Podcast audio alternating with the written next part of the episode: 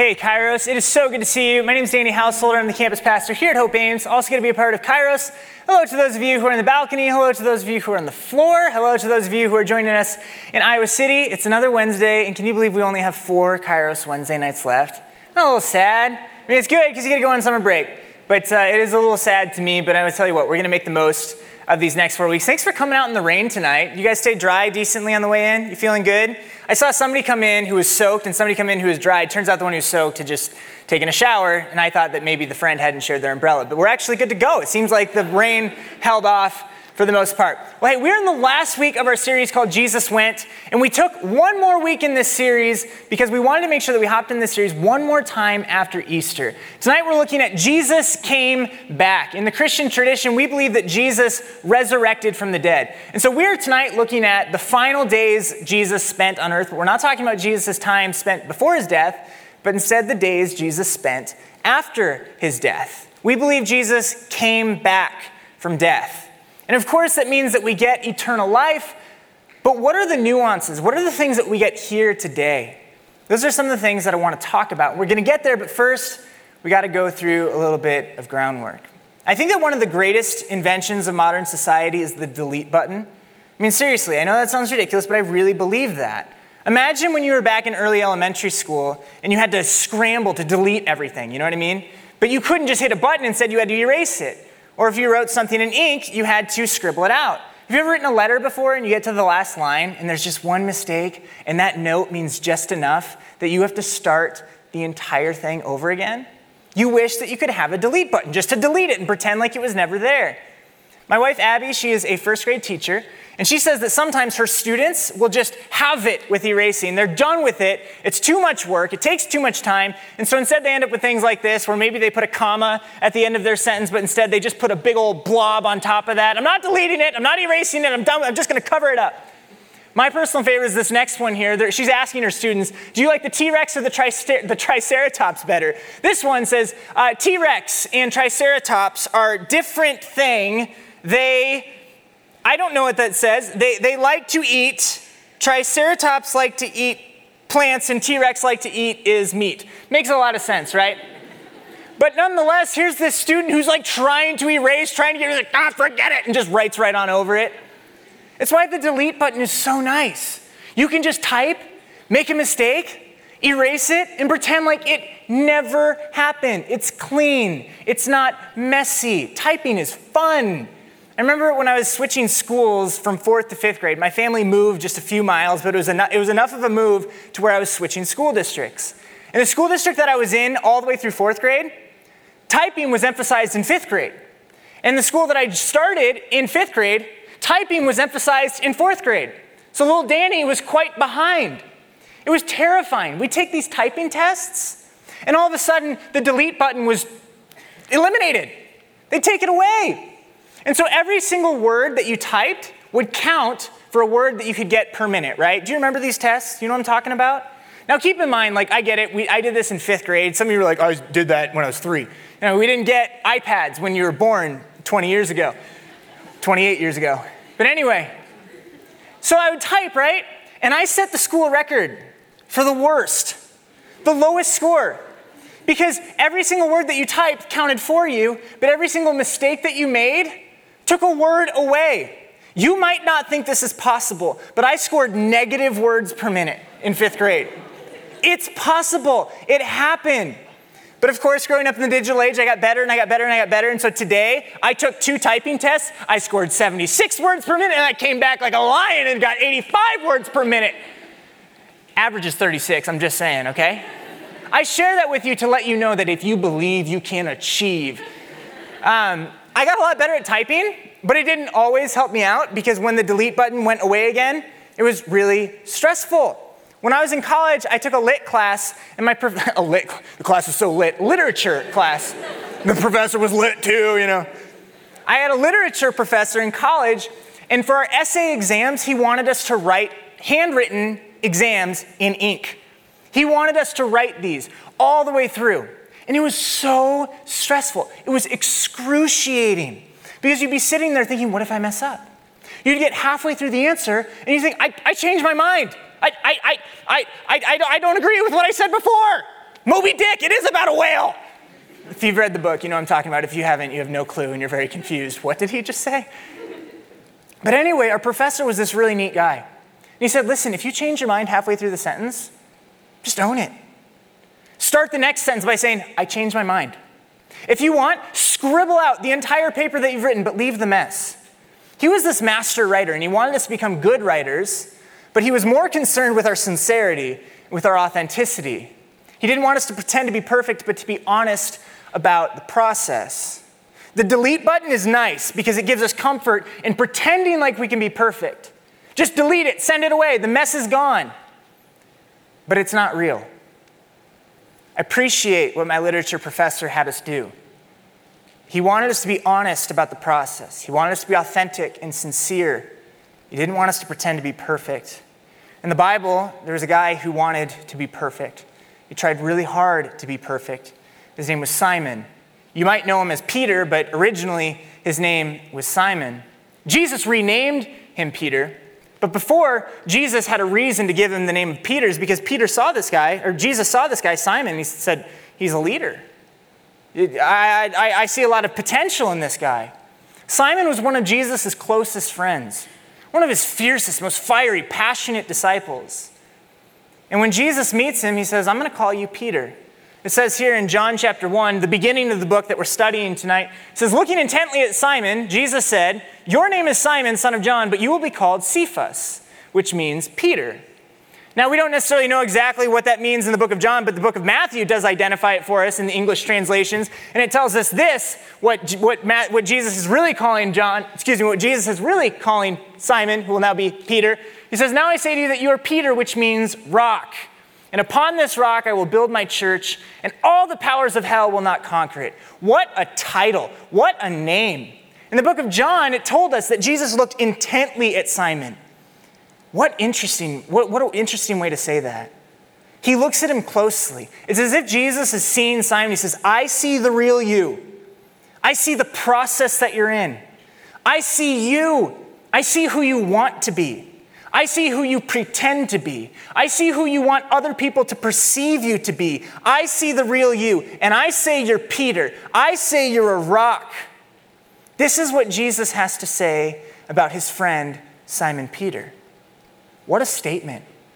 What an amazing calling. It also has a lot of expectation on it, doesn't it? You're the rock, you're solid. I wonder if Peter felt like he had to live up to something huge. I wonder if Peter felt like he had to be perfect. The rock, solid. Like I said, Peter is known to be one of Jesus' most fierce, fiery, passionate disciples. He's going to be there with Jesus. He's going to be there. He's like, not going to leave his side. Jesus, I got your back. In John chapter 6, Jesus goes through this teaching and then it says that many of Jesus' disciples abandoned him, they left. It's not necessarily the 12 disciples that we read about often, but people who had gotten used to following Jesus. Jesus taught and they left. And Jesus turns to his 12 disciples. He said, Are you going to leave me too? Not Peter. No, no, no, not the rock. Peter responds to Jesus and he says, No, Lord, to whom should we go? We know that you are the ones who has the word of eternal life. You're, you're the only one who has the words of eternal life. We got nowhere else to go. I'm your rock, Jesus. I'm not going anywhere. In Matthew chapter 14, Jesus is walking on water. It's crazy. And I know when we see that scene, we like to just see Jesus doing this, but I wonder if Jesus is like stepping over the wave, you know. Peter sees that and he's like, I want in. I want to do this. And so he says, Jesus, if it's really you, call out to me. I'm solid. I'm steady Eddie. I'm there for you. Uh, you called me Peter. I can live up to this. And so Jesus says, Yeah, come on out. Come on, walk, Peter. My rock, steady. You're there for me. You're solid. Peter gets out of the boat and he's walking. He's walking with the real feeling Jesus. He's feeling good. But Peter has some hiccups too. He makes big time promises, but he can't always live up to them. Here's one of the biggest promises that Peter ever made. Jesus told Peter, Peter, you're going you're going to deny me. You're not going to be the rock that I've called you to be. You're going to fall. You're going to sink. In Matthew chapter 14, Peter is walking on the water. He has his eyes on Jesus, but then his fear overwhelms him, and he starts to sink into the water. And Jesus tells him, Peter, you're vulnerable to sinking. This is the night when Jesus was going to be betrayed, handed over to the Roman officials, and eventually led to his death.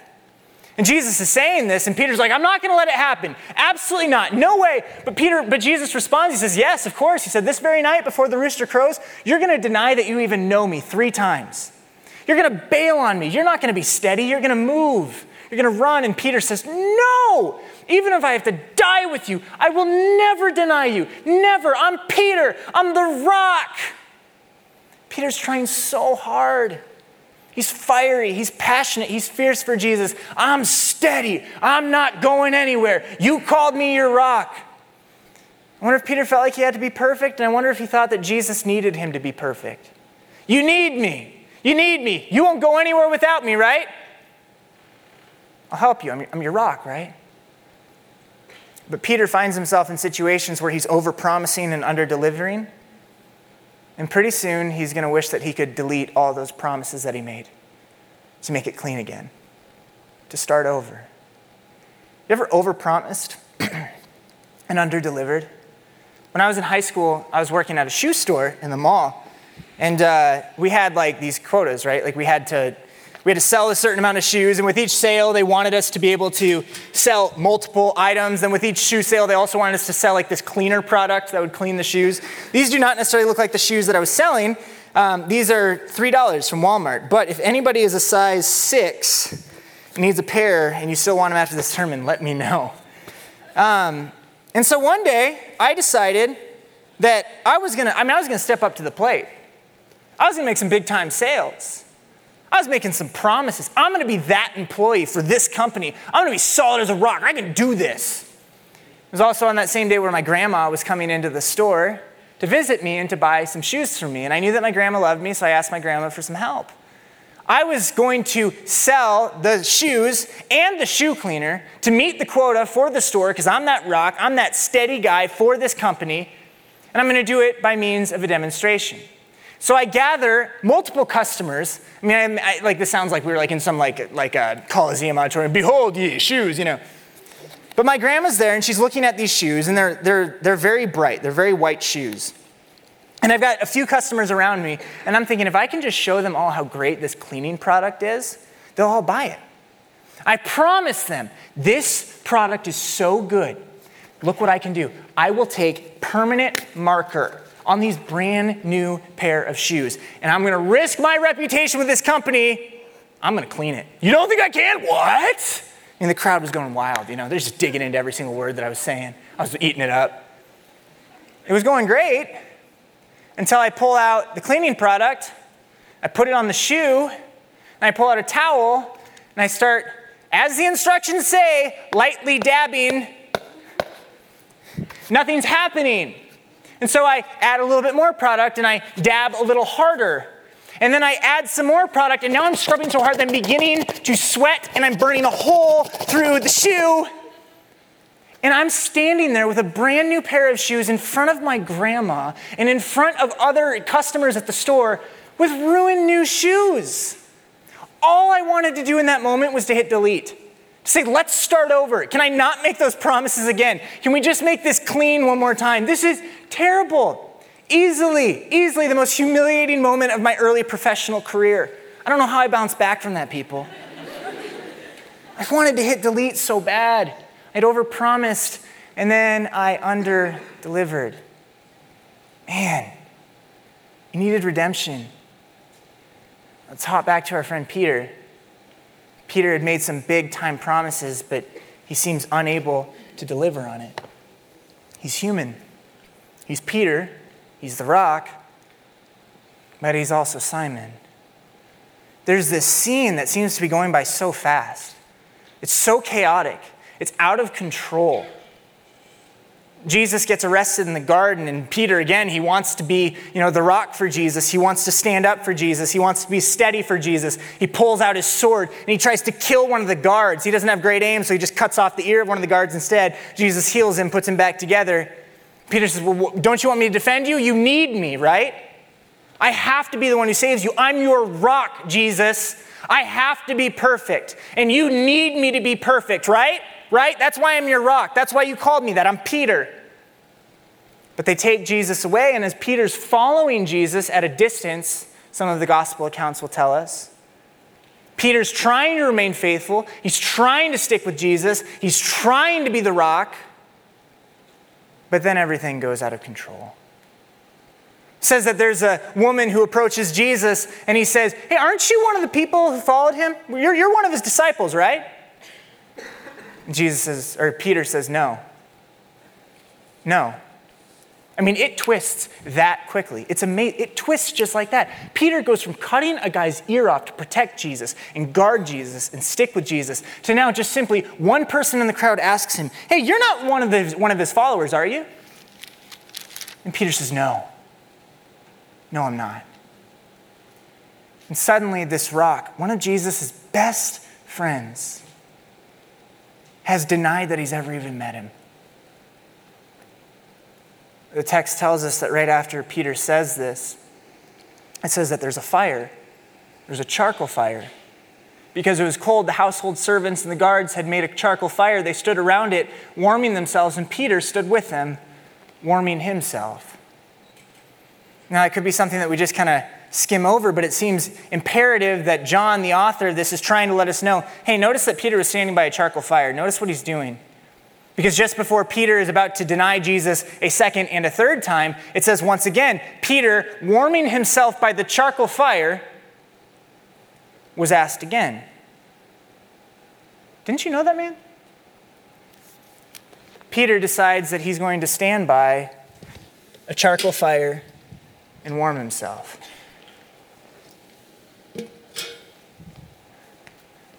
To get comfortable to protect himself. Jesus used to be the very cause for which Peter lived. And now Peter is turning to things just to stay alive, just so he won't die. This charcoal fire. It's Peter trying to warm himself. It's Peter trying to comfort himself. It's Peter trying to secure himself. It's Peter trying to preserve himself. I think John, the author here, is trying to point something out in denying Jesus, Peter's getting comfortable. I was your rock, but I'm rolling away. I wish I could hit delete and just start over. This is too much for me. In the book of Luke, it tells us that as soon as Peter denies Jesus for the third time, standing around this charcoal fire, warming himself, it says at that very moment, the Lord turned and looked at Peter, and Peter left the courtyard weeping bitterly. I'm not a rock. I'm not steady. I'm Simon. He ran. What's your charcoal fire? What's the thing that you believe can preserve you? That's comforting you? The last thing that's keeping your worth warm, keeping you able to hang in there.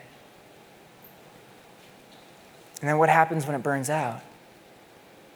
I hear so much talk these days about self confidence and self comfort and self love. Peter, he is trying to have, give himself comfort and give himself love by standing by the fire to warm himself. And I want to tell you this it is so important to love yourself. It is so important to care for yourself. It's so important to comfort yourself. So important to have confidence in yourself. But I just want to tell you, as someone who has chased self confidence as far as I can possibly chase it, I will tell you this myself, I am a finite person. And therefore, all of the confidence, all of the love, and all of the comfort that I can offer to myself is also finite. And eventually, I will run out of patience with myself. Eventually, I will not be able to produce the confidence, the comfort, or the love that I need to pick myself up out of the pit.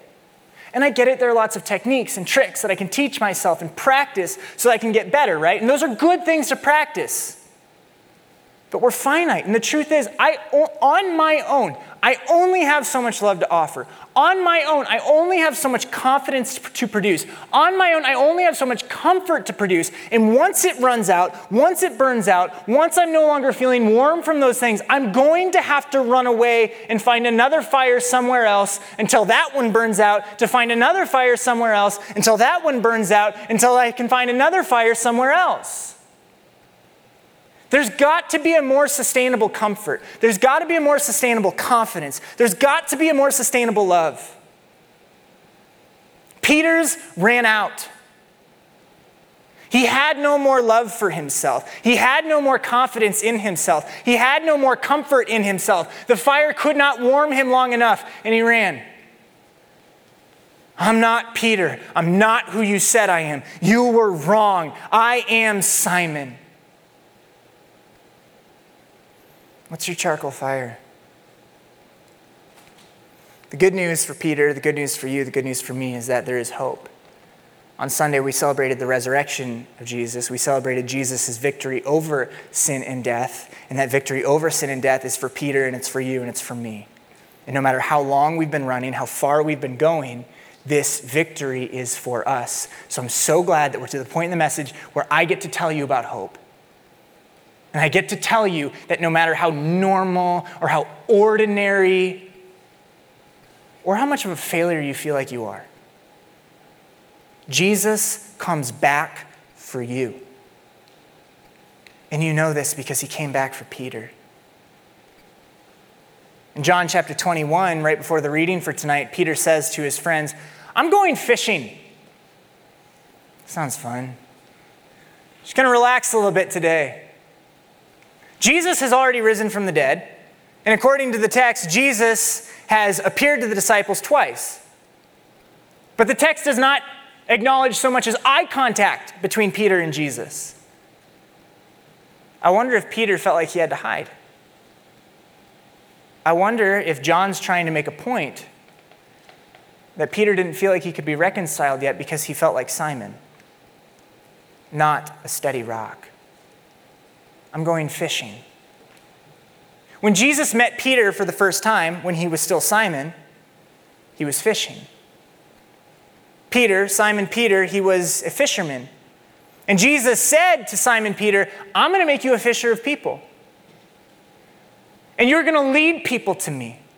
You're going to guide people to me, and I will give them everlasting life. I will make you a fisher of people. I'm calling you out of the ordinary. I'm calling you to do something extraordinary. But now Peter is saying, My confidence, my love, my care, my comfort has run out. I'm going back to the ordinary. I'm not Peter anymore. I'm Simon with maybe just a tiny little bit of Peter in me. I'm not a rock, I'm a pebble.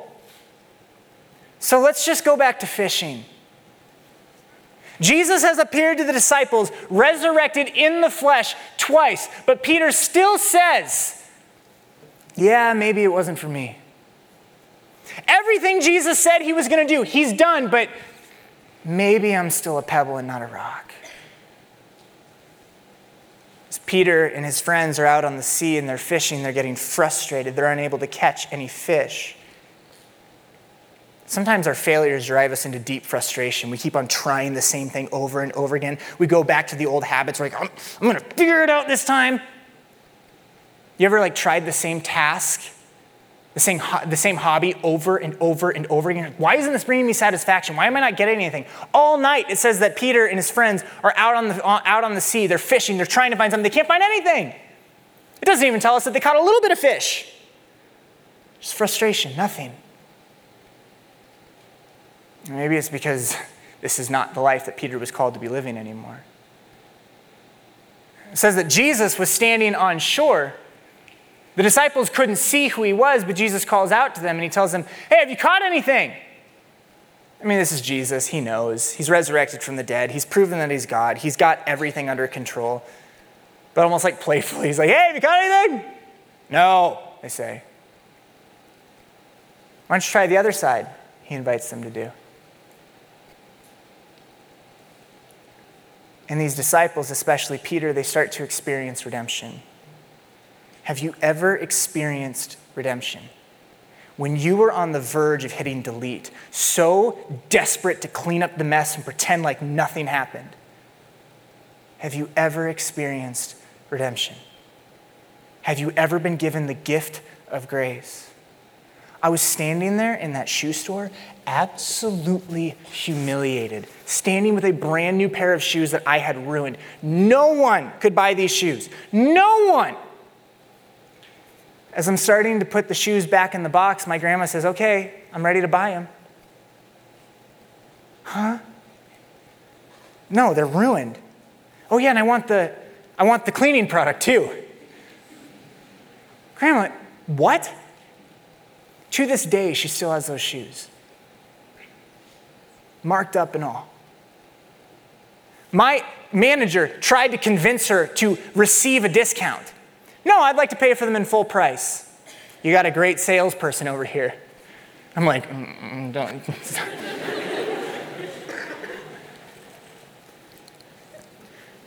Regardless of my success or failure, she had already made up her mind walking into the store. She was buying those shoes, full price. My success or failure was independent of her decision. I didn't have to delete my past. She dealt with my past, and she redeemed me. Jesus does not feel like he has to delete your past, he deals with your past. You don't have to pretend to be perfect. You can be honest about your process. Jesus can deal with your past and redeem you. It says that Simon Peter runs to Jesus, says that he gets out of the boat when he finds out it's the Lord, it's the Lord. John, the author, the author of this book, is the one who recognizes Jesus first. He says, Peter, it's the Lord. And Peter, as soon as he hears that, he's like, I, I got, I got I got to go there. I got to see it. I got, I got to get to Jesus face to face. It's as if he has reached his breaking point. Jesus has shown up again two times before to these disciples, but now Peter, this broken man, is so hungry. He's so cold. He's run out of fires. I have nothing else. And now the text tells us that Peter is in the boat and then he gets dressed before he gets out of the boat. How interesting. Peter was a fisherman, right? And so it was appropriate for a fisherman to be wearing the equivalent to a swimsuit when he was out there trying to gather these fish. He'd gotten soaking wet. But it says that before Peter gets out of the boat, gets into the water, and runs to Jesus, he puts his clothes on. It's as if Peter is desperate to get to Jesus, but he's not ready for Jesus to look at his past. He's not ready for, G- for Jesus to see his authentic self. He wants Jesus to still believe he's a rock. He wants to maybe show Jesus, I, I, I could redeem myself. There's this beautiful imagery that shows up. Remember, when Peter denied Jesus three, three times, Jesus said that you would deny me three times. Three times, Peter is standing around a charcoal fire. And when Peter shows up to shore to Jesus, it says that Jesus is standing there with a charcoal fire. And immediately we're like, oh, Jesus is about to rub it in Peter's face. Oh, yeah, you better run. We'll see what your excuse is, Pete. But that's not what happens. When Jesus said, Go out, you know, send your nets on the other side, it says that they caught 153 fish. They were very, very successful in that moment. Peter gets out of the boat, he runs to Jesus. He's got a boat full of fish, and then when he shows up to Jesus, the text tells us that Jesus is standing by a charcoal fire and he's already making them breakfast. He's got fish and he's got bread. First off, how incredible of a chef do you think Jesus was? I mean, last time he had meal with these guys, he said, "This is my body, this is my blood. It's the bread, it's the it's it's the blood, it's the bread, it's the wine, it's for you." I mean, this, like, I mean, God probably tastes pretty good. That's so weird. but now he's going to cook them a meal. It wasn't about Peter's failures or successes. Jesus showing up on the shore that day, regardless of whatever Peter could say to him regardless of the excuses Peter could make, regardless of the speech that Peter would profess before Jesus, I won't sink on you this time. I've redeemed myself. I'm confident again. I, have done it to myself. I'm a rock. I'm steady, Jesus. Regardless of the success or failures, Jesus was already going to redeem him. Peter stood by a charcoal fire of self confidence to warm himself, but at the charcoal fire of Jesus, he would be fed eternally. This is where real confidence, real comfort, real love comes from. It's regardless of my success, regardless of my failure, I am redeemed, I am loved, I am cared for, I am comforted. Jesus deals with Peter's failure, but he comforts the failure. He comforts Peter. He gives him fish so often, I mean, so, it's so easy for us sometimes as Christians to say, I'm bringing my gifts to God to help God. If I don't bring my stuff to God, God's going to sit there passively and he won't be able to do anything at all. I mean, my goodness, what if I don't preach the right sermon? How's the good news going to get to anyone? Oh, what if I don't do the perfect work? How is God's hands going to reach anyone? Oftentimes we'll say, it's not God's hands, it's our hands doing God's work. And yes, there's truth to that, absolutely. Of course, if it's God's work that we're doing, we ought to do it with all of ourselves, right? Like there is no excuse for, for lazily half living in the kingdom of God. But this, this misconception that poor Jesus is just sitting there and he can't lift up a finger until we come and help him, it's audacious. It's ridiculous. Whose hands made the sun rise this morning? Whose breath gave you the opportunity to love and to hope and to trust? Let's make this very clear. Jesus did not need Peter's fish, but he welcomed Peter anyway and his fish. It says, he asks, Hey, come on, bring your fish. I already got the food, but bring your fish. And so it is with us. Jesus does not need our resources, our gifts, our talents, but He welcomes us. He invites us, regardless of the success or the failure. And how much confidence, how much love, how much comfort can you find in that? In this charcoal fire, in this fire. The Bible compares God's love to a consuming fire. The Bible compares God in the Old Testament to a fire. It's burning up a bush, but the leaves aren't, aren't the, the leaves, the, the fire is burning, but the leaves aren't burning up. It's as if to say that this flame is self sustaining. I don't have to produce my own love for myself. I don't have to produce my own confidence for myself. I don't have to produce my own comfort for myself. Jesus has all the confidence, love, and comfort that I could ever need. And here's the difference I will eventually run out of confidence, love, and comfort to produce on my own. But Jesus never, the eternal God, King of creation, never runs out of love, comfort, care, confidence to pour into his people. So what if the world, this kind of woke uh, society, uh, tells you you're not welcome here? Jesus Christ accepts you. So what if some self righteous religious club rejects you? Jesus Christ receives you. What's your charcoal fire? Who's keeping you warm? Who's your rock? Jesus isn't done with Peter. He makes it very intentional. He has this conversation with Peter. He pulls him aside and he asks Peter, Simon, son of John, do you love me? How crushing. He doesn't call him Peter. I called you the rock, but Simon, you love me? Simon responds, Yes, Lord, you know I love you.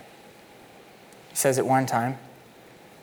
He says it a second time Simon, son of John, do you love me? Back a screen.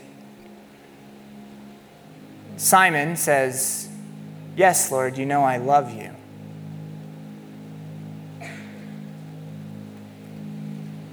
It's interesting. Sometimes in English, we miss some of the beauty of the way that biblical authors wrote.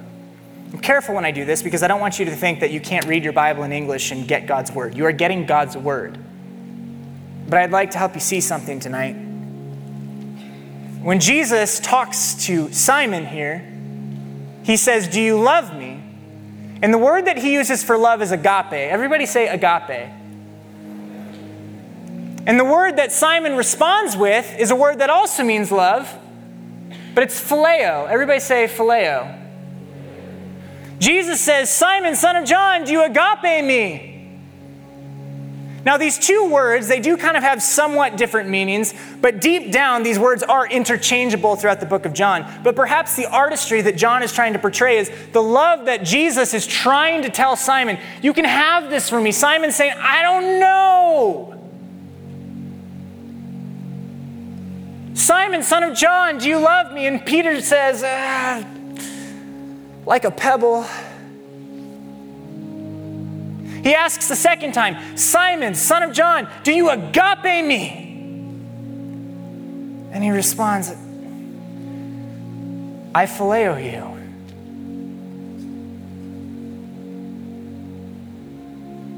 Is Jesus rubbing it in his face? He's asked him once, he's asked him twice, and now he's going to ask a third time. Simon, son of John, do you love me? And this time, Jesus doesn't say agape, he says phileo.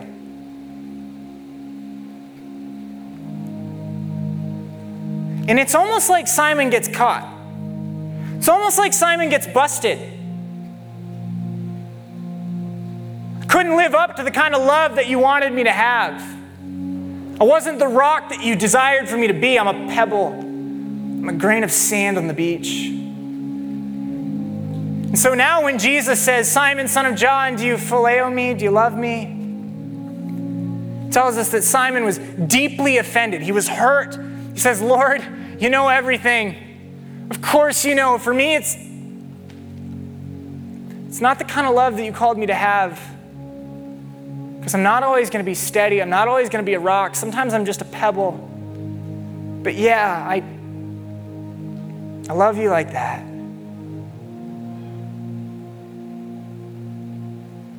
Now be careful here. When Jesus changes the word that he says for love, he's not saying, Do you even like me? It's as if Jesus is inviting Peter to say, Peter, whatever you've got, I can work with that. Agape or phileo, whatever you have, bring it to me. Because really, I, I don't need your stuff. I welcome your stuff. I receive you. I love you. But you're invited. In whatever you got, whatever you have, I can use that. Peter had been trying for years to be perfect, to live up to the title of rock. But Jesus didn't need him to be perfect. Can I bring you back to when Jesus named Peter for the first time? In the book of Matthew, when he's looking at him, in the book of John, it tells us that it was intently. He looks at him, he says, I say to you that you're Peter, which means rock. And upon this rock I will build my church, and all the powers of hell will not conquer it. Again, we, we said this. And so if we read that, we hear that, and we think, okay, Peter, you better be steady. God's going to build a whole empire on you. But again, I, I, just, I just want you to see something tonight. In the Greek, Jesus calls him Peter and he calls him Petros. Everyone say Petros. And it means rock, but it means a rock that can roll away. It's a small stone. And then when he says, upon this rock, he says Petra, and it sounds very, very similar, but they're actually distinct words from one another. Petros is this stone that could roll away, but Petra, it is a stone that comes from the ground. It's a mountain. You might be a rock, you might be a pebble, and yes, you might roll away, but Jesus is a mountain. You belong on the mountain. Your home is on the mountain. You might roll down, you might fall, but the mountain doesn't depend on the rock. The mountain produces rock. The mountain is a home for rock. You belong to your mountain. You belong to Jesus. He welcomes you. Whatever you got, come on, bring it in. Whatever you got, bring it in. Stop pretending to be perfect. Be honest about your process. Jesus knows you. Peter says to Jesus, You know everything about me. Of course, you know the way that I love you. Of course, you know that I'm limited in my love. But you, Jesus, you are eternal. You are infinite. And the love that He will pour into you will never stop. And that is the way to confidence. That is the way to security. That is the way to comfort. That is the way to warmth and food that will last you forever. Every other other charcoal fire in the world will eventually burn up, and we'll just have to find another one to stay warm for a little longer. But Jesus Christ is the consuming fire. He is the mountain, He is the rock. And while we are not needed, we are welcomed, we are invited. So, what if someone rejects me? Jesus receives me. So, what if someone condemns me? Jesus redeems me. He's a mountain. And he's not going anywhere. Jesus came back, and he's not leaving your life. Jesus came back, and yes, it means you get eternity. Yes, you get heaven. Yes, you get life everlasting. But even today, you got your mountain. You have Jesus. You have an all consuming fire who won't just warm you, but will feed you, who will love you and comfort you. He's not going anywhere. Let us stand and sing and worship this God. Amen.